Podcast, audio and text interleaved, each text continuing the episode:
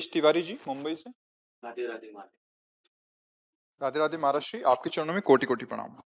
महाराज जी मैं आपके दिखाए मार्ग पर चलने की कोशिश कर रहा हूँ लेकिन महाराज जी सांसारिक जीवन में आने वाली कोई भी परेशानी से डर जाता हूँ सही गलत का फैसला नहीं ले पाता ये भय को कैसे निकालू महाराज जी? मेरा मार्गदर्शन करें। देखो ये तो तुम्हें सत्संग के द्वारा पता ही चला होगा कि कोई तुम्हारा पहला जन्म तो है नहीं ना। पीछे से हमारे द्वारा बहुत से दो प्रकार के कर्म होते आए हैं, शुभ और अशुभ। और उसी से मिश्रित करके शरीर की रचना हुई है। अगर केवल शुभ कर्म हो तो देव शरीर प्राप्त होता है। केवल अशुभ कर्म हो तो नरक की यातना भोगने वाला यातना देह प्राप्त होता है। अधिक पाप हो जाए, पुण्य कम तो तिरक योनियों में, जिसका सम बराबर होता है, पुण्य और पाप मिश्रित, उसे मानव देह मिलती है। एक सिद्धांत है, एक क्रम है। अब हमारे हृदय में चिंतन क्या चल रहा है? अगर हमारा चिंतन फिर वही गलत चल रहा है, जिसके कर्म भोग के अनुसार हमें भटकना पड़ा है, शुभ और अशुभ, दो ही प्रकार के कर्म होते हैं। तीसरा जो शुभ, अशुभ दोनों को विध्वंस करता है, वो भागवतिक कर्म योग कहा जाता है। वो भगवान को समर्पित शास्त्र सम्मत कर्म होता है। वो बांधने वाला नहीं होता मुक्त करने वाला होता है। तो अभी हमारे इसी जन्म में ऐसी गलतियाँ हो गई हैं, जिनका आपने कोई प्राश्चित नहीं किया। ईमानदारी वाली बात देखो ना मतलब अपने तो घर के जैसे बैठे बात कर रहे हैं कि इसी जन्म में हमसे ऐसी गलतियाँ हुई हैं, जिनका हमारे द्वारा कोई प्राश्चित नहीं हुआ, उनके लिए हमने कोई व्रत, उपवास, नियम या उनके नष्ट करने वाली कोई भी हमने क्रिया नहीं की। तो सुरक्षित रखे ना। तो अब चाहे जितना आप अच्छा करो, आपको भयभीत करते रहेंगे वो, क्योंकि रखा, दुश्मन बैठा हुआ है। जब तक उसका नाश नहीं होगा, तब तक वो काल्पनिक भय आपके अंदर पैदा करता रहेगा। और जहाँ उसका नंबर आया आपको दंड देने का, फिर काल्पनिक भय नहीं रहेगा, फिर वास्तविक वो तुमको दंड देगा। ये तो ब्याज में है काल्पनिक भय। वो बैठा है ना दुश्मन तो रात दिन उसका भय है। उसको पता नहीं तुम्हें, इसीलिए कहा जाता है, शीघ्रात शीघ्र पाप का मार्जन कर डालो। नहीं, वो बढ़ेगा और जब आएगा तो फिर सताएगा, कष्ट देगा।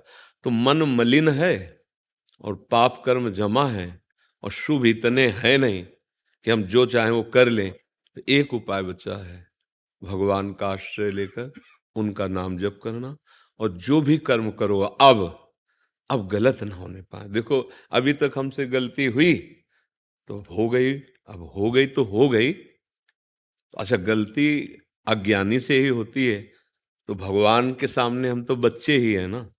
और उन्हीं की माया और उन्हीं के हम तो गलती क्षमा होने के उपाय हैं। भगवान कहते हैं अहम तो आम स्वरूपापेभ्यो मोक्ष में माँ सुचा मैं तुम्हें सब पापों से मुक्त कर दूँगा। पिता है ना? तो पिता कहते चाहे जितना रुपया लगे, हम तुम्हें बचा लेंगे। ऐसे भगवान कहते तुम चिंता मत करो, मैं तुम्हें बचा लूँगा। तो वो तो बचा लेंगे। पिता भले ना बचा पाए, क्योंकि वो एक सीमित संपत्ति वाला और सीमित बुद्धि वाला है। लेकिन वो असीम महिमा वाले भगवान है, उनके हाथ में सब कुछ है।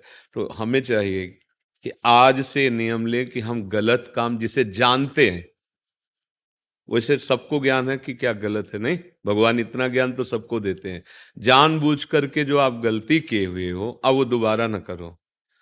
और जो भी कर्म कर रहे हो, चाहे वो व्यापार हो, किसानी हो, नौकरी हो, राजकीय विभाग हो, कहीं भी हो, वो हमारे भगवान की ही पूजा, क्योंकि पूरी सृष्टि भगवान की ही है। उसे पूजा मान करके करो।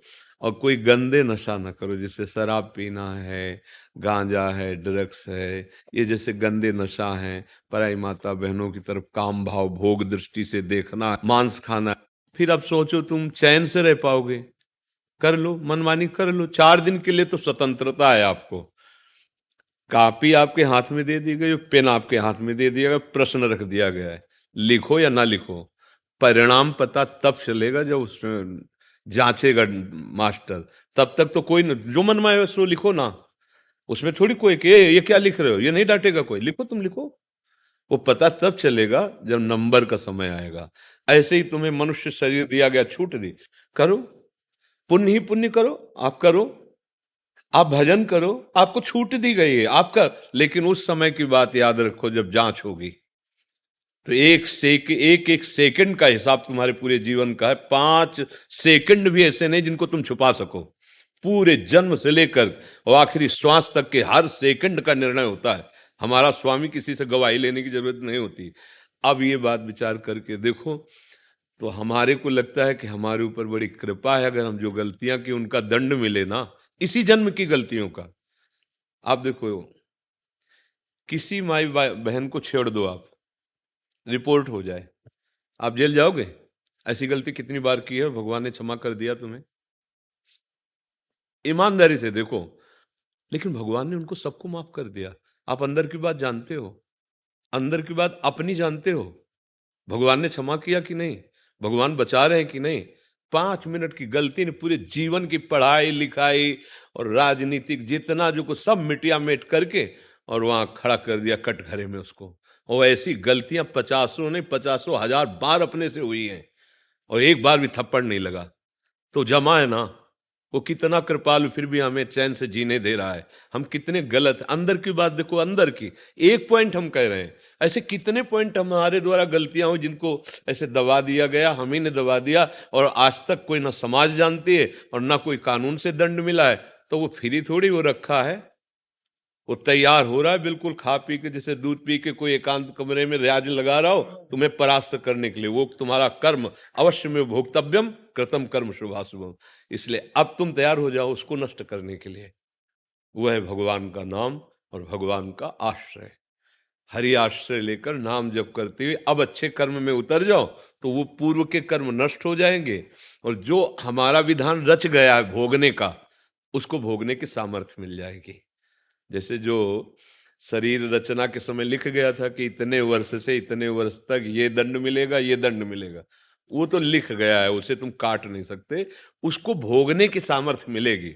लेकिन जो जमा हिसाब, वो भस्म हो जाएगा। जो आगे हमसे गलती होगी, वो क्षमा कर देंगे। प्रभु बड़े कृपालु हैं, इसलिए ऐसा लगा बेमतलब का मन भय प्रदान करना, करता है, जब हमारे कर्म बिगड़ जाते हैं। पूर्व जो कर्म बिगड़े हुए तो बेमतलब का भय देगा। इतना कष्ट हो जाता है कि फिर वही मन सिखाने लगता है कि मर जाओ तो अच्छा है। आप देख लो, सबको शरीर और प्राण कितने प्रिय हैं और इस मन के कहने के अनुसार चलने से हमसे यदि गलतियाँ हो गई हैं तो वो जब गलतियों का दंड मन दिलाता है, यही मन दिलाता है तो यही हमें शिक्षा देने लगता है कि यार और कितना बड़ा अपराध कराने के लिए प्रेरित कर दिया। बहुत नीच है ये मन। इसके कथनानुसार चलोगे तो सर्वनाश कर देगा ये। और अगर शास्त्र और गुरुजनों की आज्ञा के अनुसार चलो तो यही मन तुम्हें आनंद में डुबो देगा। अब देखो, एक है भयावा कल्पना और एक है आनंददायक। भगवान बड़े कितने कृपालु हैं। कदम कदम पे रक्षा करते हैं। सर्व सामर्थ्यशाली अब ये भी तो चिंतन चल रहा है और एक चिंतन बुरा चल रहा है। तो कमज़ोर हो गया मन हमारा विषयों से तो वो गंदी गंदी बातें सोचता रहता है निगेटिव सोचता रहता है, बलवान हो गया तो पॉजिटिव सोचता रहता है। तो हमारी सोच सही हो जाए, इसके लिए हमें नाम जप करना पड़ेगा और गंदे आहार ये सब छोड़ना पड़ेगा। आज हमारा जो समाज है, वो पतित होता चला जा रहा है। है? कितना पतित होता चला जा रहा है? दस ग्यारह बजे तक तो सोना है। बारह दिन दिन में ग्यारह बारह बजे तक तो सोना है उसे। रात्रि भर उदंडताएँ सोचनी है, नशे करने हैं, पार्टीबाजी करनी है, और ये सब, अब ये जीवन कहीं उन्नति वाला जीवन है। आप इसमें सोच के देखो, क्या उन्नति वाला जीवन है? कौन सा जीवन है? ठीक है, तुम धन कमा लिए हो, सैकड़ों अरब कमा लीजिए, मरोगे तो लाद के ले जाओगे सैकड़ों अरब। यही बैंक में जमा रहेंगे, और ये आचरण जाएँगे तुम्हारे साथ। जो कर रहे हो ना, ये आचरण जाएँगे। अब ये बात समझ में नहीं आती तो आप दूसरा रास्ता ढूंढते हैं। कोई फकीर मिल जाए, कोई ऐसा सिद्ध मिल जाए कि जाके हम उसको रकम दें और वो जन, कुछ ऐसा कर दे कि हम सुखी हो जाए। कभी नहीं, कुछ नहीं, नाटक के सिवा कुछ नहीं। तुम करो अधर्माचरण और तुम पैसे से अगर सुख खरीद पाओ तो फिर सब भगवान को खरीद लेते हैं, जान लो। पैसे से सत्य वस्तु को नहीं खरीदा जा सकता। ये हम दिमाग में आपके बार बार बैठालना चाहते हैं कि आप नाटकबाजी पर मत फंसिए। किसी की भी ताकत नहीं कि वो आपको आशीर्वाद दे के दुख रहित कर दे। वो सिर्फ़ आप हो, आप जो अपने को दुख रहित कर सकते हो। क्या सत्य मार्ग की बात पकड़ लो, सत्य पे चलो, नाम जप करो, जो प्रारब्ध अनुसार दुख सुख आवे, उसे भोग लो, भगवान की कृपा से मुक्त हो जाओगे। अब ये सिद्धांत तो समझ में नहीं आता है। हर काम पैसे से ही नहीं होता है। हाँ ये बिल्कुल भूल हो जाती है। और जहाँ ये पैसे का प्रयोग हो पैसे के सब काम होते हैं ना वो सब मायाकृति होता है। बात सच्ची समझ लेना। आज तक कभी किसी पैसे वाले ने भगवान को नहीं खरीदा है। जो सुदामा जी के तंदुल पाते समय भगवान की दशा हुई, जो सबरी जी के बेर पाते हुए हुई, जो विदुरानी जी के केले के छिलके खाते हुए, वो छप्पन भोग पाते हुए कहीं आज तक लिखा नहीं मिला कि भगवान की वो दशा हुई हो। भगवान को रोमांच हो रहा है। जब सुदामा जी के टूटे हुए तंदुल पा रहे रुक्मिणी जी देखकर आश्चर्यचकित हो रही। महालक्ष्मी का अवतार है कि आज तक तो हमने किसी भी भोग प्रसाद पाने में प्रभु को इतना सुखी नहीं देखा, जैसा तंदुल पा रहे। क्यों? क्योंकि पवित्र आचरण, धर्म से चलने वाला, भगवान का एक परम भक्त, वो टूटे हुए चावल, वो भी सकुचा रहे थे, दे ले रहे थे भगवान ने छील के पाया। तो विश्व ब्रह्मांड तृप्त हो गया उन तंदुल से। मैया सवरी के जंगल के बेर भगवान बखान बखान करके पा रहे हैं। इससे पता चलता है हमारे भगवान धन के या छप्पन भोग के लोभी नहीं है हाँ तुम्हारे भाव के लोभी हैं। तो बहुत सावधानी से चला जाओ, ये कभी भूल मत करो कि तुम्हें कोई दुख से निवृत्त कर देगा। ये हम प्रार्थना करते हैं, बहुत समझी हुई बात कह रहे हैं। पूरा जीवन इस मार्ग में, भगवत मार्ग में गया ये थोड़ी पढ़े लिख के हम बात कर रहे हैं ऐसी नहीं कह रहे हैं। बड़े बड़े महापुरुषों का संग हुआ है, बचपन से गंगा किनारे तो एक से एक भगवत प्रेमी, एक से एक ब्रह्मलीन महात्माओं का संग हुआ है। तो उस सब का निर्णय कह रहे हैं, तुम्हारे दुख को सिर्फ़ तुम ही मिटा सकते हो। हमारी बात समझ लेना। तुम्हारे दुख को कोई नहीं मिटा सकता। यहाँ तक देख लो कि भगवान तुम्हारे हृदय में बैठे हैं। है ना सबके हृदय छत विकारी, मिटा रहे हैं क्या? नहीं ना। तो फिर यार भगवान से बढ़कर कौन हो सकता है? इसका मतलब दुख मिटाने के लिए तुम्हें लगना पड़ेगा, तुम्हें लगना पड़ेगा। सबके हृदय अछत विकारी, और सकल जीव जग दीन दुखारी, तहा वेद अस, कारण भाखा, संत प्रभाव। जितना महापुरुषों का, जितना संतों का अनुभव है, भजन श्रुति भाखा। अगर भजन नहीं करोगे तो हृदय में बैठे हुए भगवान भी तुम्हारे दुख का नाश नहीं कर रहे हैं। औरों की तो बात जाने दो। कुछ नहीं होता इन सब बाहरी बातों से। सच्चाई से चलो। शराब मत पियो, मांस मत खाओ, पराई बहन बेटी की तरफ़ गंदी भावना मत रखो और नाम जप करो। अभी धीरे धीरे हृदय शांत होने लगेगा, गंभीर होने लगेगा। देखो, कोई भी बाहरी दुख हमें तब तक दुखी करता है जब तक हमारा मन प्रभु में नहीं लगा। तुम खुद दूसरों के दुख मिटाने वाले बन सकते हो, अपने दुख की बात क्या? नाम जब ये हम बिल्कुल खुली बातें इसीलिए कहते हैं कि आगे चलकर आपको खुली बातें सुनने को नहीं मिलेंगी। सुविधा शास्त्र जो कह रहा है, गीता जी कह रही, भागवत कह रही, उसके अनुसार भाई चलो, तभी सुखी रहोगे। नहीं तो कोई भी हो, कहीं भी रुपया समेट सकते हो। प्रणाम नमस्कार समेट सकते हो, लेकिन मरोगे तो यमदूत आएँगे लेने के लिए। ये पैसा तुम्हारा यमदूतों से नहीं बचा पाएगा। ये प्रणाम नमस्कार यहाँ तुम्हारा हो रहा है, वहाँ डंडे चलेंगे। तस्मात शास्त्रम प्रमाणम ते कार्या कार्यो व्यवस्थित। हो शास्त्र के अनुसार चलो, धर्म के अनुसार। अब आजकल कौन धर्म के अनुसार चलना चाहता है? आप विचार करके देखो। जिसको देखो, वो ये सोचता है, झूठ और छल कपट से जितना रुपया आ जाए, चाहे जिस मार्ग में हो, चाहे जिस मार्ग में। मत फंसो। ना तो स्वयं कोई ऐसा कार्य करो, ना किसी को करने का उत्साह दो। अगर आप ऐसे लोगों के पास ना जाए तो सुधर जाए वो भी ना। लेकिन आप खुद गलती करते हो, आप जाते हो, आप ऐसे सब नोटंकी नाटक को स्वीकार करते हो तो इसलिए हम सबसे प्रार्थना करते हैं कोई भी तुम्हारे दुख को नहीं मिटा सकता विश्व में। भगवान तुम्हारे हृदय में बैठे नहीं मिटा पा रहे तो औरों की बात जाने दो। जब तक तुम स्वयं सच्चे आचरण नहीं करोगे भजन नहीं करोगे दूसरों को सुख नहीं पहुंचाओगे तब तक तुम सुखी नहीं हो सकते। ये सब नौटंकी नाटक माया का तुम्हारे दुख को दूर नहीं कर सकता ये बात में समझ रहे आप? जी। अनुराग मिश्रा जी प्रीति मिश्रा जी। गुरुदेव आपके चरणों में कोटि कोटि प्रणाम। महाराज, श्री आपके सत्संग से ज्ञात हुआ कि गुरु मंत्र का, के जाप के साथ साथ नाम जप व ग्रंथ स्वाध्याय भी करना आवश्यक है। मैं वो मेरी पत्नी शंकराचार्य जी ब्रह्मलीन श्री स्वरूपानंद सरस्वती जी द्वारा दीक्षित हैं। वो गुरु मंत्र प्राप्त है। हमें गुरु जी से नाम व ग्रंथ स्वाध्याय का मार्गदर्शन नहीं मिल सका। आप हमारे गुरुदेव समान ही हैं। कृपया उचित मार्गदर्शन करें। हम्म। देखो, आद्य गुरु भगवान शंकराचार्य जी के द्वारा जो मार्ग प्रस्तुत किया गया है, वह है अहम ब्रह्माष्टमी। भले आप लोगों को उसका परिचय नहीं, पर मार्ग का जो स्वरूप है, वो अद्वैत निष्ठा है। मैं वही ब्रह्म हूँ। उसी मार्ग से हम आए हैं। पहले हमारे भी आचार्य भगवान शंकराचार्य ही रहे हैं। कई वर्ष न्यास और काशी में रहे हैं। वो स्थिति प्राप्त करना अब साधन है नहीं उतना। ईमानदारी से देखो, शरीर में यही स्थिति है तो बातें चाहे हम ब्रह्म की भले करें, लेकिन स्थिति नहीं है। स्थिति शरीर में ही है इंद्रिय जन्य भोगों में ही है तो वो बहुत ऊंचाई की बात है। जहाँ स्थूल, सूक्ष्म कारण तीनों शरीरों का त्याग करके, संपूर्ण सृष्टि के व्यापार को मिथ्या अनुभव करते हुए अपने स्वरूप में इस बहुत मतलब मतलब ये जीवन मुक्त परम हंसों का। अब उसी को प्राप्त करना हमारा लक्ष्य है। तो उसका दूसरा सहज स्वरूप है। भगवान शंकराचार्य जी ने भी कहा है, स्वरूपानुसंधान भक्ति रेव गरियसी। स्वरूप अनुसंधान में भक्ति बहुत श्रेष्ठ है, जिससे सहज में हम भगवान को प्राप्त कर लेते हैं। सहज में हम अपने आत्मस्वरूप प्रभु से अपना संबंध जो है, वो स्वीकृत है। हम भगवान के अंश हैं, इतना तो पता आपको चले गया होगा। अच्छा गुरुदेव ने जो मंत्र दिया है, वो भगवान शिव का है।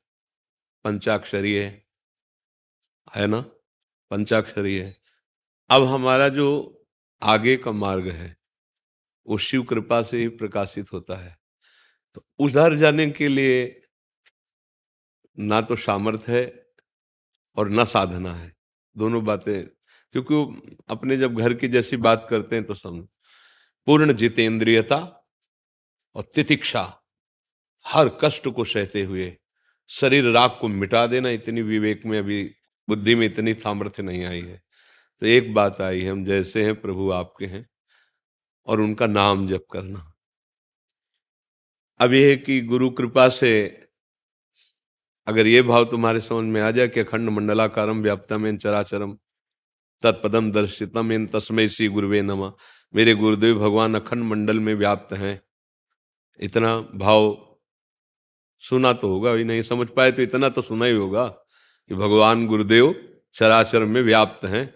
अब मान लो कि मंत्र दिया गुरुदेव ने, वो कृपा की अभी इस रूप में आके कह अब राधा राधा रटो, बहुत कृपाल श्री लाडली जी हैं। हम जो हैं, जैसे भी हैं, प्रभु के हैं राधा राधा राधा राधा राधा। गुरु मंत्र वो जप करो, नाम राधा राधा जप करो, आश्रित प्रभु के रहो। अभी अभी मार्ग आगे का प्रशस्त हो जाएगा। अच्छा ये हो कि हमें पीछे वाले का ज्ञान नहीं, इसलिए बात कर रहे हैं, ऐसा नहीं, आप तो गुरु मंत्र केवल लिए हो। हम तो सन्यासी थे, हम तो उसी मार्ग के थे। जब महाराज वहाँ विराजमान थे अपने मठ में ना तो वही घाटों में हम रहते थे। खूब नाम जप करो, राधा राधा राधा। और पवित्र अवस्था में गुरु मंत्र जप करो, और हो सके आपको अगर समय मिले तो श्रीमद भागवत का स्वाध्याय करो। भगवत गीता, श्रीमद भागवत, ये दो ग्रंथ जो है, इनका स्वाध्याय करो। कोई भी संप्रदाय हो, सब संप्रदाय में चल श्रीमद भगवत गीता जी और भागवत जी। एक एक अध्याय ही करो एक एक अध्याय, और समझ समझ के करो, अर्थ सहित पढ़ के करो, ठीक है? और नाम जप ज़रूर, नाम जप के बिना, देखो मानो हम जो हैं, सो हैं लेकिन बात इससे थोड़ी बोलेगी जब तक साक्षात्कार नहीं होगा, तब तक क्या? सब तो भगवान का अंश है, पर का अनुभव में आ रहा है। अनुभव में तो यही पंच भौतिक देह ही आ रहा है ना? यही आ रहा है ना? अगर आपसे पूछा जाए, आप कौन? तो आप इसका परिचय देंगे, शरीर का। ब्रह्म ज्ञान, बिन नार नर करे दूसर बात। कौड़ी लागी लोभ वश करे विप्र गुरुघात अब ब्रह्म ज्ञान का समय नहीं।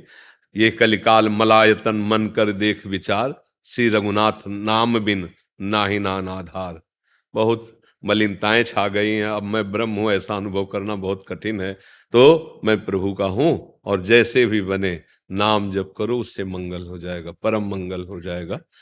और गुरुदेव भगवान सब रूपों में विराजमान है। गुरुदेव कोई व्यक्ति नहीं होता, व्यक्ति कोई गुरुदेव नहीं होते। गुरुदेव तत्व होते हैं। और तत्व वही होता है जो सर्वत्र होता है। इसीलिए कहा गया, अखंड मंडलाकारम व्याप्तम एन चराचरम। चर और अचर में सब जगह मेरे गुरुदेव व्याप्त हैं। वो आपके हृदय में भी व्याप्त हैं।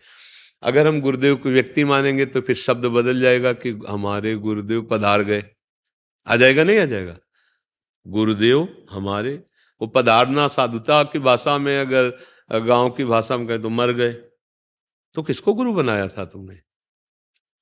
गुरु कहीं मरने वाले होते? हैं वो तो मृत्यु पर विजय प्रदान कराने के लिए आए हुए थे। वो कौन है? वो साक्षात परब्रह्म परमात्मा। गुरु साक्षात परब्रह्म तस्मय श्री गुरुवे न तो अपने लोग थोड़ा कच्चे खिलाड़ी हो जाते हैं। समझ नहीं पाते अपने गुरु को। गुरु साक्षात परब्रह्म। गाते सब है गुरु ब्रह्मा गुरु विष्णु गुरुदेव महेश्वरा। मानते नहीं है। अगर मान ली लें तो फिर हम किसके दर्शन चाहते? साक्षात पर ब्रह्म हमारे सामने बैठ करके अपना राष्ट्र उद्घाटन कर रहा है तो वो गुरुदेव ही तो है। चराचर में बैठा गुरुदेव है। कभी ऐसा मत सोचो कि तुम्हारे गुरुदेव नहीं है।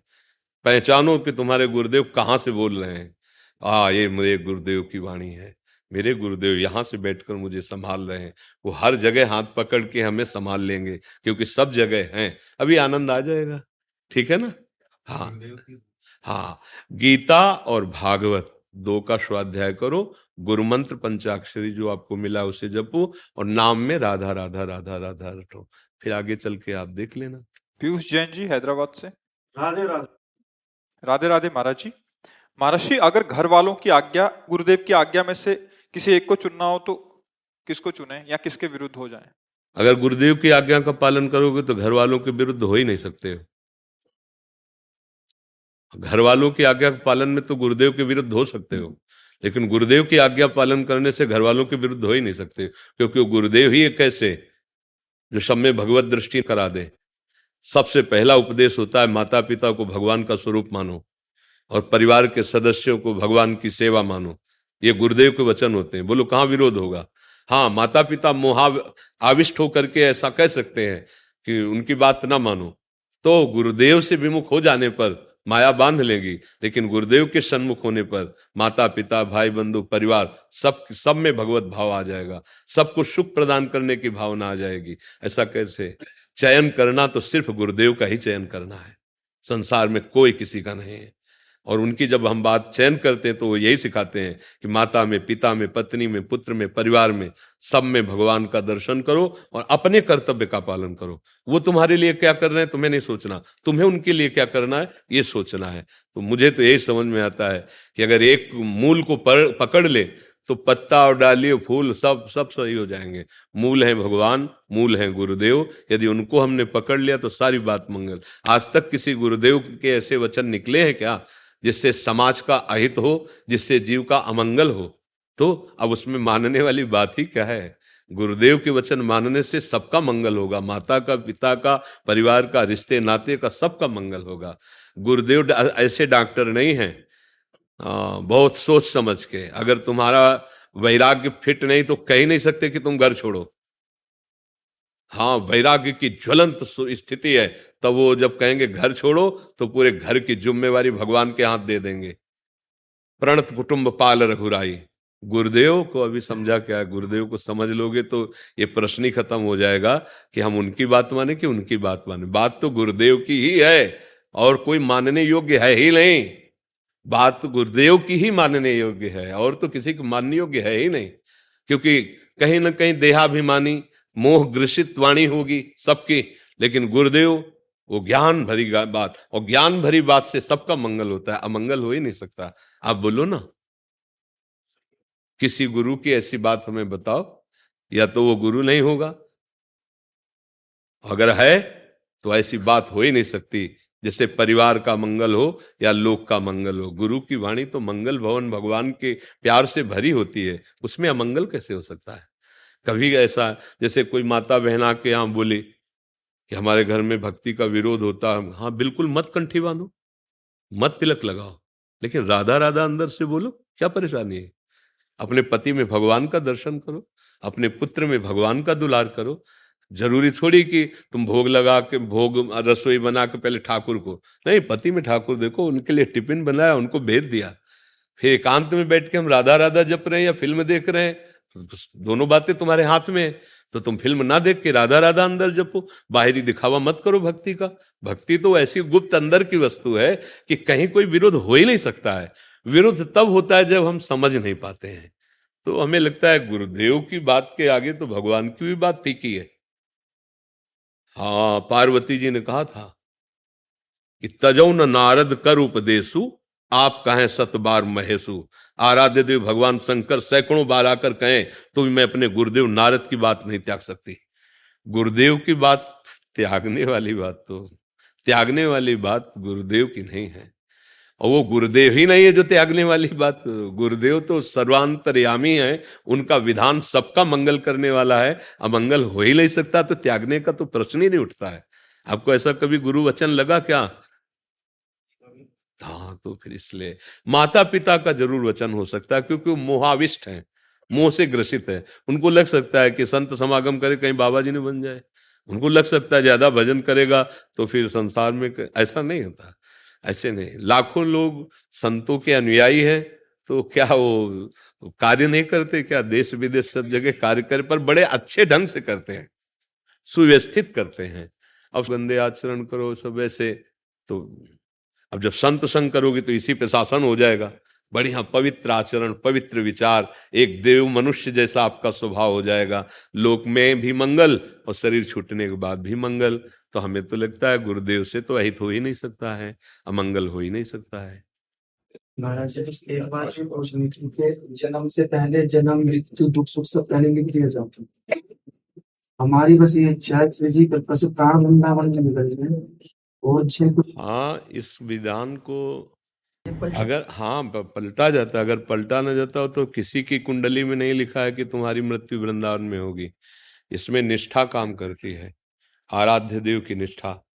खंड खंड होए जाए तन अंग अंग सतटूक। वृंदावन ने छाड़िबो छाड़िबो है बड़ी चूक। जहाँ निष्ठा आराध्य निष्ठा तो भाग्य पलट गया। क्योंकि हम कोई सुअर कुत्ता पशु थोड़ी कि हमारे जो भाग्य में लिखा है वही हम भोगेंगे। हम मनुष्य शरीर में आए हैं, हम भजन प्रताप बल से, आराध्य देव के सुमिरन के बल से हम नए भाग्य की रचना करते हैं। नहीं, हमारे भाग्य में भगवत प्राप्ति थोड़ी लिखी है, ये भजन बल से होती है। तो इष्ट का बल, आराध्य देव का बल और नाम जप, इससे सब कुछ हो जाएगा। हाँ बिल्कुल बिल्कुल। ऐसा ना हो तो फिर मोक्ष होगा ही नहीं, कल्याण होगा ही नहीं, प्रेम प्राप्ति ही नहीं हो सका। अगर भाग्य की केवल लिखी हो, भाग्य में दुख सुख लिखा है जो विधना ने लिख दिया छठी राव के अंक, राय घटे न तिल बड़े रहुरे जीव निशंक सुनो भरत भावी प्रबल विलख कहो मुनिनाथ, हानि, लाभ, जीवन, मरण, जस, अपजस विधि हाथ ये साधारण नियम लिखा हुआ है, लेकिन भजन बल से धाम में शरीर छोड़ना, ये असाधारण है, ये भाग्य बदल देता है। प्रियाजू क्या नहीं कर सकती? कहो कृपा से कहा ना हुई तो बस प्रियाजू को बल रखना है, ठीक है? अवतार सिंह जी पटियाला से जज। महाराज जी आपके चरणों में कोटि कोटि प्रणाम। महाराज जी आपके सत्संग सुनकर भगवान जी और माँ जगदम्बा जी की कृपा से ये ज्ञान हुआ कि क्या करना है और कैसे करना है और क्या नहीं करना है। सब कुछ जानकर भी ये मन काबू में नहीं आता और भजन में ध्यान नहीं लगता। काफ़ी समय बैठ भी जाते हैं पर रस नहीं आता। महाराज जी इस मन को कैसे काबू में लाए और कैसे माँ जगदम्बा के प्यार कि उनकी गोदी में सदा सदा के लिए आने के लिए योग्य बने। हम्म, देखो हम ये जानते हैं कि ये नहीं करना चाहिए और ये जानते हैं कि ये करना चाहिए पर हम अपने को असमर्थ पाते हैं। उसमें होती है भजन की कमी। हमारे जीवन में बल आध्यात्मिक बल जिसे कहते हैं वो क्षीण हो चुका है।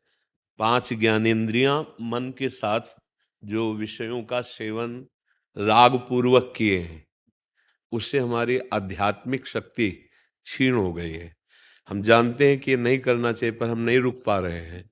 हम जानते हैं ये करना चाहिए पर हम उस पर नहीं टिक पा रहे हैं। तो दोनों में जो हमें बल चाहिए था, वो बल हमारा क्षीण हो चुका है। मना खष्टान इंद्रिया प्रकृति स्थानी कर सती शब्द, स्पर्श, रूप, रस, गंध, ये पाँच प्रकृति इसी में सब भोग आ जाते हैं। जितने सृष्टि के भोग हैं, ये पाँच में आ जाते हैं। शब्द, स्पर्श, रूप, रस, गंध। और इसकी भोगता पाँच ज्ञानेन्द्रियाँ हैं। मन सहित पाँच ज्ञानेन्द्रियाँ हैं, जो देखना, सुनना, सूंघना, छूना, भोगना आदि है ना? ये अब क्या हुआ? अगर ये राग रहित होकर धर्म पूर्वक केवल भोगी जाती तो हमारी शक्ति क्षीण नहीं होती। राग का त्याग करके और धर्म युक्त भोगा जाता तो शक्ति क्षीण नहीं होती। लेकिन राग से युक्त होकर के और शास्त्र विरुद्ध, ईमानदारी से देखिए हृदय में तो वो क्या हुआ कि हमारी जो पवित्रता थी, आध्यात्म शक्ति थी, वो क्षीण हो गई। अब हम चाह करके भी नहीं संभाल पा रहे अभी उपाय एक है, जहाँ से शक्ति का स्रोत होता है, वो भगवान का आश्रय है, भगवान के शरण है और नाम से बल प्रकट होता है। श्री श्री राम बोलो, कृष्ण बोलो, हरि बोलो, राधा बोलो, जो भी हमारे प्रभु के सब नाम, आप माँ बोलो, अम्बा बोलो, दुर्गा बोलो वो एक ही प्रभु हैं, अपने भक्तों के लिए विविध नाम रूप धारण किए हुए हैं। वो हरि अनंत, हरि कथा अनंता, हरि अनंत रूपों में, उनकी लीला अनंत रूपों में। अगर हम निष्ठापूर्वक नाम जप करें, नाम जप और जो आचरणों से हम गिरे हैं, उन आचरणों से जितना हम बच सकते हैं, बचने की चेष्टा करें। और नाम जप करें तो हमारे हृदय में आत्मबल आ जाएगा, पावर आ जाएगा। फिर हम जो करना नहीं चाहते, फिर नहीं होगा। और जो चाहते हैं, वही होगा। वो पावर आ जाता है। जैसे अभी मन है, आप लगाना चाहते हो, पर नहीं लगता है। और एक आध्यात्मिक पावर ऐसा आ जाता है कि हज़ारों के बीच में समाधिस्थ हुआ जा सकता है। जहाँ मन को चाहे, वही मन को स्थित कर दिया। क्योंकि अभ्यास किया और पावर अर्जित किया। हम लोग देखो, समझ नहीं पाते। अपने पावर को व्यर्थ में नष्ट करते थे जैसे गांधारी जी ने जब सुना कि उनका ब्याह धृतराष्ट्र के साथ हो रहा है और वो आँखों से अंधे हैं तो जिसका पति आँखों से अंधा हो तो फिर मुझे रूप देखने की ज़रूरत क्या? उसी समय अपनी नेत्रेंद्री में पट्टी बाँध ली। देखने को तो एक सहज क्रिया है कि आँखों में पट्टी बाँध ली, लेकिन उन्होंने अपनी आँखों की शक्ति को संचित किया। जब महायुद्ध महाभारत का चल रहा था और देखा कि विजय श्री पांडवों की होती चली जा रही है, अब दुर्योधन मारा जाएगा। तब गांधारी जी ने कहा, बुलाया दुर्योधन को और कहा, बेटा जिस दिन से मेरा ब्याह तय हुआ था आज तक मैंने आँख नहीं खोली। आज मैं खोलूँगी। जहाँ मेरी दृष्टि पड़ेगी पूरे शरीर तेरा वज्र का हो जाएगा क्योंकि मैंने नेत्रों की शक्ति का संचय किया है। समझना? और अब वो जा रहे थे तो भगवान तो सर्वांतर्यामी मिल गए बोले कहाँ जा रहे हो? बोले माता या तो बच्चे हो तो वैसे जा रहे हो? ठीक है माता तो माता ही होती है पर मतलब कुछ तो, तो उसके भगवान समझाना चाहे तो समझ में ले वो ऐसे, पर जे ही पट्टी खोली ऐसी वैसे अरे उनका बेटा ये क्या कर लिया? अब ये जगह तेरी कमज़ोर हो गई, यहीं से मारा जाएगा तो।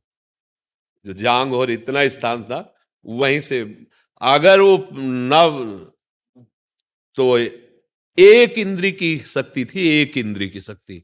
नेत्र इंद्री को बाँध रखा था खोला तो बिल्कुल वज्र का शरीर कर दिया दुर्योधन का उतना, जितने में ऐसे हमारे पाँच ज्ञान इंद्रिया हैं।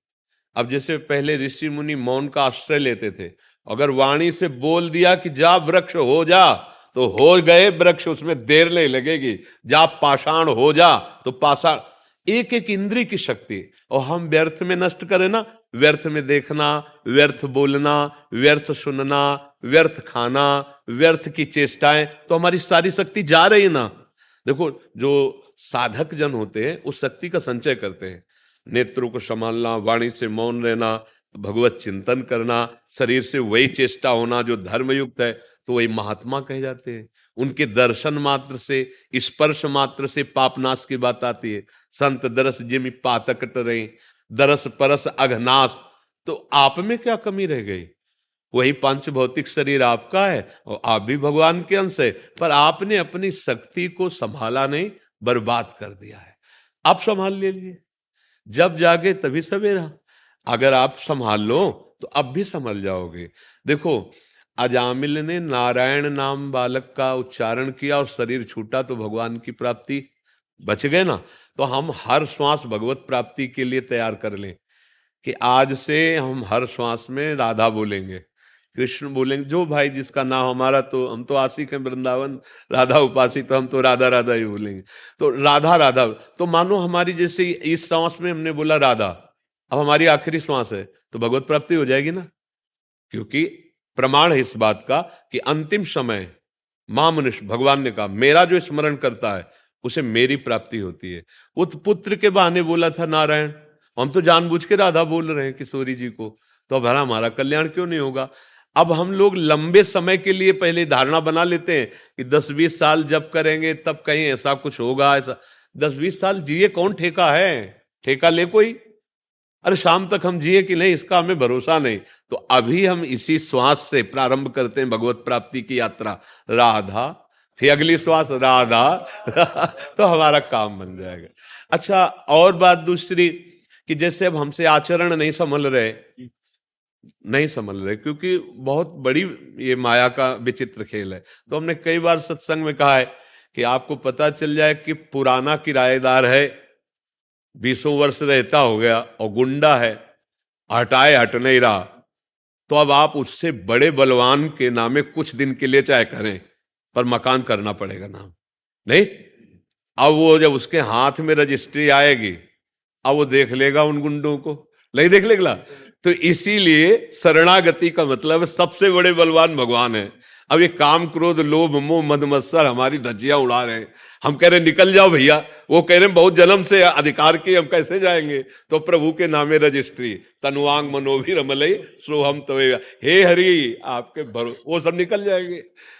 जितने काम क्रोध, लोभ, मोह, मद, मत्सर हैं भगवान के शरणागत के हृदय से स्वयं निकल जाते हैं। तो भगवान की शरण में होकर हर श्वास नाम जप करें, हमारा जीवन व्यर्थ नहीं होगा, हमें भगवत प्राप्ति हो जाएगी। हम कहीं ऐसे विचार पे हो कि हम जितेंद्रीय हो जाएँ, निर्विकार हो जाएँ, फिर भजन तो नहीं हो पाएगा। देखो खुली बात है कलिकाल है और अपने लोगों की दशा देख लो क्या है। अभी कुछ सोचते हैं, थोड़ी देर में कुछ सोचते हैं, क्या भरोसा इस अपनी बुद्धि मन का? तो भरोसा प्रभु का और राधा राधा। हम पापी हैं नीच हैं कामी हैं क्रोधी हैं जैसे भी हैं प्रभु आपके हैं और आपका ही नाम जपेंगे। राधा राधा अब आप देख लेना। पक्का कल्याण हो जाएगा पक्का कल्याण हो जाएगा। अनिश जी हिमाचल से? राधे राधे महाराष्ट्री महाराष्ट्री मैं शराब, मांस, मछली का सेवन करता हूँ। कई बार छोड़ने का प्रयास भी कर चुका हूँ, पर छोड़ नहीं पा रहा। महाराज जी बार बार ध्यान उसी तरफ़ जाता है। कृपया मार्गदर्शन करें। कैसी बात करते हो? प्रयास करे, छूट ना पावे, ऐसा कैसे हो सकता है? शरीर ही छूट जाएगा एक दिन। फिर ये गंदी बातें क्यों नहीं छोड़ सकते? आप इतने कमज़ोर हो गए हो कि या देख लो, आपको मन कितना तोड़ दिया कि आप कहते हो, मैं छोड़ना चाहता हूँ। छोड़ नहीं सकता। ऐसी ये बात तो हमारी समझ में कम आती है कि आप छोड़ना चाहें। और फिर वो छूटे ना। ऐसा कैसे हो सकता है? बाहर से सुन के आप छोड़ने की बात करें अंदर से सुख बुद्धि आपकी उसमें है। अंदर से सुख बुद्धि इसलिए आप नहीं छोड़ पा रहे हैं। किस क्या लाभ आपको शराब पीने से मिलेगा? हमें एक भी लाभ बता दीजिए आप शराब पीने में। शास्त्रीय निषेध तो है ही पंच महापापों में ये रखा गया है शराब। लेकिन लाभ क्या है इसमें आप बताओ। एक तो आपका पैसा जाता है। अगर उसी पैसे की मिठाई और सामग्री लाते घर में बच्चों को बांटते तो कितना खुश होकर आपके गले लगते। मेरे पापा, मेरे भैया या मेरे जो आपने उतने की शराब पी, आपके अंगों को भी नुकसान पहुँचता है वो। जो आपके अंग हैं, उनको हानि पहुंचाती है। शराब से किसी के अंग पुष्ट होते हैं क्या अंदर के? सब कोई जानता है कि स्वास्थ्य के लिए बहुत हानिकारक वस्तु है। लाभ इसमें नहीं है। अब उसमें जो आपको आनंद अनुभव होता है, उसका कारण होता है बुद्धि की शिथिलता। जैसे आपने पीना तो आपकी जो बुद्धि बहुत चिंतन कर रही थी, वो मंद हो गई, शिथिल हो गई तो आपको लगा यार मौज आ गई। वो आप भजन से कीजिए। बिना किसी नशे के आप परमानंद में नहीं, आप समझ में नहीं आ, जैसे आप सोते हैं तो आपको नींद बहुत अच्छी लगती है। आप पाँच छह घंटा सोने के बाद देखो कैसा अनुभव होगा हा ऐसा अनुभव होगा ना? क्या खास बात रही? छह घंटे संसार का चिंतन नहीं किया उसके खास बात ये रही कि बुद्धि छह घंटे संसार का चिंतन नहीं की, इसलिए वो सुख का अनुभव कर रही। तो जागृत में भी ऐसी अवस्था की जा सकती है कि भगवान का चिंतन करते हुए सत भावना से आप तो देखो देखो छह घंटा आप जो नींद लेते उसमें जो आपको सुख मिलता है, वो संसार का चिंतन छोड़ने के कारण है। आप छह घंटे संसार के चिंतन से रहित रहे तो आपको लगा, हा, और इंद्रियाँ बलवान हो गई, चेतना नहीं जागृत हो गई। और अगर ये ऐसा जागृत में हो कि असत चिंतन संसार का हो ही ना, तभी तो चलते, फिरते, उठते, बैठते महात्मा समाधि में कहा जाता है, क्योंकि भगवान के चिंतन में रहता है। भैया, जो शराब से तुम या किसी नशे से, आप देखो, गंभीरता से देखना, वो तुम्हारी बुद्धि को शिथिल करता है। तुम्हारी चेतना शक्ति को शिथिल करता है। तो तुम्हें लगता है कि बहुत मस्त है। जहाँ तुम्हें हाथ रखना चाहिए, रखने के सामर्थ्य नहीं। जहाँ पैर रखना चाहिए, वहाँ रखने के सामर्थ्य नहीं। जो तुम्हें बोलना चाहिए, बोलने के सामर्थ्य नहीं। तुम्हारी सामर्थ्य को वो दबा दिया। तो तुम उसको क्या मानते हो? कि वो बड़ा मौज आ गई, बड़ी मस्ती आ गई। नहीं, आप लोगों ने तो देखा होगा। हमने यहाँ देखा अपने वृंदावन में जब रात्रि में आ रहे थे तो एक छोटी सी नाली थी। और एक भैया जी यही पान किए हुए थे। तो अब वो नाली को ऐसे देख रहे जैसे समुद्र पार कर ला। बार बार वो पैर, बार बार पैर ऐसे उठाते, फिर ऐसे करते, आखिरकार वो छोटी सी नाली में उसी में गिर गए। अब बताओ, क्या ये सुख है सर आपका? जहाँ हम पैर रखना चाहते हैं, वहाँ रखने की सामर्थ्य नहीं, जो हम बोलना चाहते हैं, बोलने की सामर्थ्य नहीं, वो हमारी चेतना शक्ति को दबा रहे कोई भी नशा होता है, वो हमारी चेतना शक्ति को बढ़ाता नहीं है, वो दबाता है। आप किसी भी नशेबाज को देखिए आप, वो चेतना शक्ति को लुप्त तो आप ऐसा नाश क्यों कर रहे हैं? अच्छा जैसे मांस की बात है, लोगों का ये कहना होता है कि भाई मांस से हमारे को बल मिलता है। नहीं भाई, तुम्हारे को मांस से बल नहीं मिलता है। तुम्हारी एक भावना बन गई है, दूसरे के शरीर को काट कर, खाकर तुम बलवान और प्रसन्न हो सकते हो, ऐसा नहीं। हाँ दो हो सकते हैं, या तो हिंसक पशु या राक्षस। आप दोनों में से अगर कोई है तो हमारी कोई बात ही नहीं है आपसे। अगर आप राक्षस नहीं है और आप हिंसक पशु नहीं है तो फिर ये नहीं। आपके संयम में जितनी ताकत है, उतनी ताकत किसी भी खाद्य पदार्थ में नहीं है। संयम से रहिए और नमक रोटी भी खाएँगे ना आप। तो आप पुष्ट रहेंगे, आप प्रसन्न रहेंगे, आप मुस्कुराते नज़र आएँगे। अभी बेचारे दीनहीन पशु पक्षी, मालूम मुर्गा है, ये सब। अभी तो राक्षसी भाव है, हमारी समझ में आप अपने लिए बहुत हानि का कार्य कर रहे हैं। अच्छा अब जैसे वे विचार है तो आपने जो पाणी ग्रहण किया वो तो धर्मयुक्त है तो शरीर तो वही है ना। भाई, रूप का चमड़ा अलग अलग हो सकता है, लेकिन बनावट शरीर की तो वही है ना। तो अगर विवेक से देखो, अगर तुमको वहाँ सुख नहीं मिल रहा तो तुम्हें पापाचरण करने में कहाँ सुख मिल जाएगा? क्योंकि शरीर तो वही है ना, अंग तो वही है ना। तो मन को अगर हम शांत रखकर अपनी पत्नी को अधिक से अधिक प्यार करें या अपने पति को अधिक से अधिक प्यार करें तो गृहस्थी बड़ी सुख भरी हो जाए और धर्मयुक्त है, कोई उसमें पाप है नहीं। बड़ा मंगलमय जीवन, पर मनी को न समझाने के कारण, अब उसमें सुख तो है नहीं जो हमारी चाह है। हमारी जो चाह है सुख की, वो वहाँ है नहीं। अब हम बदलने लगते हैं, इस शरीर से, उस शरीर, इस शरीर से। तो ये जो पापाचरण चल रहा है, अब इसके बाद कहो कि हमारा मन भयभीत रहता है, हमें सुख नहीं मिलता है, हम डिप्रेशन में जा रहे हैं, हम जो चाहते हो कर नहीं पाएँगे। तो कैसे कर पाओगे? तुम तो जो वो किए बैठे हो, जो तुम्हारा नाश करने के लिए तैयार है, तुम्हें दुख देने के लिए तैयार है। तो इसलिए हमारी प्रार्थना है अभी अवसर है अभी संभाल लीजिए अपने आप को। ये शराब, ये मांस, ये सब सच्चाई से, ईमानदारी से गुरु कृपा बल से चल रहे हैं। कोई पापाचरण, कोई गंदी बात कोई छल कपट, कोई नाटकबाजी नहीं। हर समय हृदय आनंदित रहता है क्योंकि प्रभु साथ है ना। अच्छा मरने का भय लगता है तो हम उसके लिए तैयार हैं।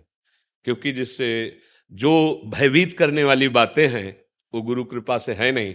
तो लगता है शरीर छूटेगा और जिसके लिए जीवन भर भजन किया, उसके पास जाना है तो डरना क्या यार? उनके उनके पास जाना है ना हमें। तो हमें डर है नहीं इस बात का। तो ये हम बातें इसलिए आपको बताते कि ये आप भी तो धारण कर सकते हो। बिल्कुल नहीं भाई, हमारी प्रार्थना मानिए, छोड़ दीजिए, नहीं तो फिर प्रकृति आगे दंड देगी, तब आप छोड़ देंगे। छोड़ना तो सब कुछ यहाँ पड़ेगा ही। तुम कुछ छोड़ो या ना छोड़ो, सब कोई तुम्हें छोड़ रहा है। देखो, बाल्यावस्था छोड़ के जवानी आई, जवानी छोड़ के बुढ़ापा की तरफ़ कुछ पकड़ पा रहे हो क्या? सब छोड़ रहा है ना तुम्हें? तो अगर पहले से छोड़ दोगे तो बुद्धिमान हो जाओगे, भगवान को प्राप्त कर लोगे। जैसे कोई चद्दर हमारा छीनेगा हमें पता है गेट के बाहर तो हम पहले उतार के हाथ में रख लेते हैं, ये ले लो भाई, झगड़े की ज़रूरत नहीं।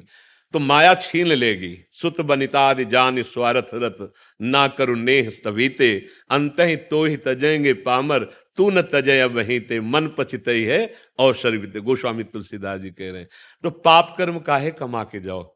ये खेती है मनुष्य जन्म। आप नारायण बन सकते हो, आप भूत बन सकते हो, आप मनुष्य बन सकते हो, आप नाली के कीड़ा बन सकते हो। आचरण आचरण आचरण तुम्हारा अगर सही है तो सच्ची मानो, बिना कोई सुख सामग्री नहीं, पर हृदय आनंदित रहेगा। और आचरण सही नहीं तो जलोगे। बड़ा पुण्य किया महाराज नहुष ने, और बड़े यज्ञ किए तो देवराज इंद्र पदवी मिली। देवराज इंद्र पदवी कोई छोटी मोटी थोड़ी, त्रिभुवन का स्वामी है। अब नशा चढ़ा पद का पद का भी नशा होता है ना। कोनर अस जन्मा जगमा ही प्रभुता पाए जाय मदना। अब उनको लगा हम त्रिभुवन पति हमारी आज्ञा सब तब उन्होंने कहा कि भाई देवराज इंद्र जो पूर्व थे, उनकी पत्नी सेवा में आवे। अब इतनी अवसराएँ हैं, इतनी सुविधा है, लेकिन पदाभिमान पापाचरण के लिए प्रेरित किया। अब वो भाग के गुरुदेव की शरण में गई बृहस्पति जी की कि भगवान, अब आप ही हमारी रक्षा कर सकते हो और आपने वचन दिया था कि तुम शरणागत हो। जब कभी कोई दुख पड़ेगा तो अब भगवान, इससे बड़ा दुख क्या? कि अब ऐसा है, त्रिभुवन पति पद पे बैठा हुआ है और इसकी आज्ञा का पालन करना होगा। तो उन्होंने बहुत बुद्धिमाने से कहा हाँ जाओ, कह दो कि हम तुम्हारी शर्त स्वीकार करती हैं। पर अभी तक जितनी सवारियों में हमारे महाराज इंद्र आते रहे आप उनमें से एक भी सवारी में मत आए। आप कुछ ऐसा अलग आए सवारी में जिससे हम प्रसन्न होकर आपका स्वागत करें। तो वो पूछेगा तो कि क्या सवारी से? बोलो तुम ऋषियों की सवारी करके ऋषियों को से पालकी ढुला के आ, बोले सर्वनाश की जड़ यही होगा उसके। उस अभिमान वो अभिमानी समझ नहीं पाएगा वो मारा जाएगा। ऐसा ही किया। सची जी गई और कहा कि हम आपकी जो आज्ञा गई थी उस पर विचार किया है।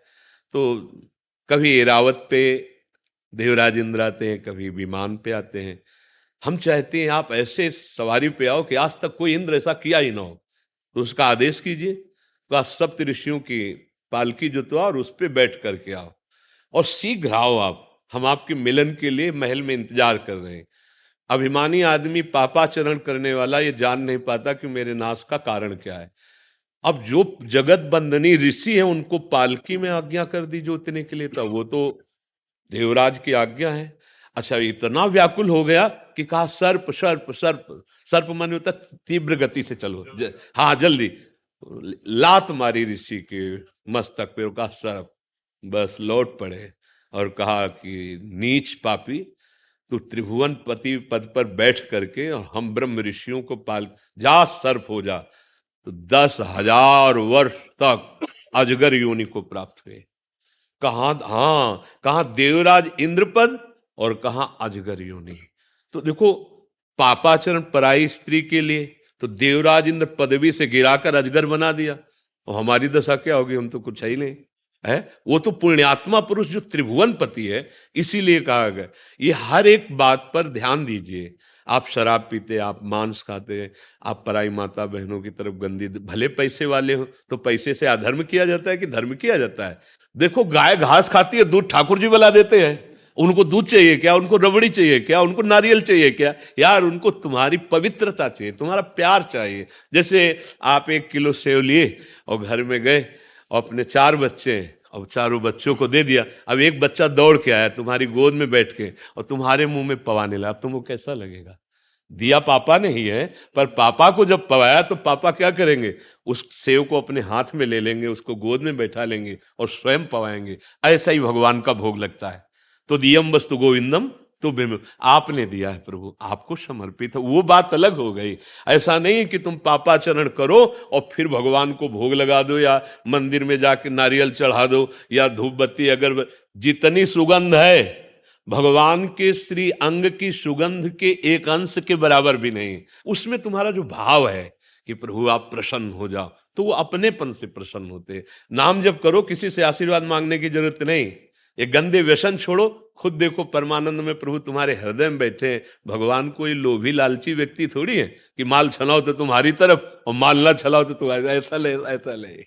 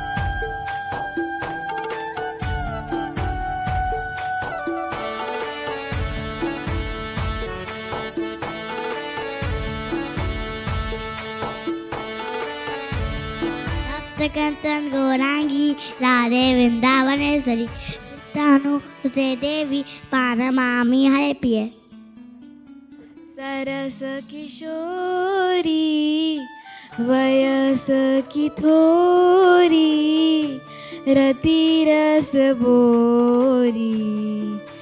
कीजे कृपा की, तोर शिरा कीजे कृपा की शिरा दे साधन हीन में, दीन में राधे तुम करुणामय प्रेम अगाधे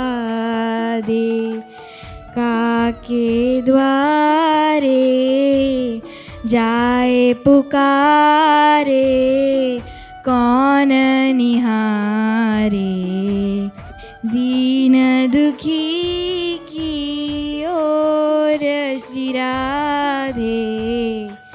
दीन दुखी की श्री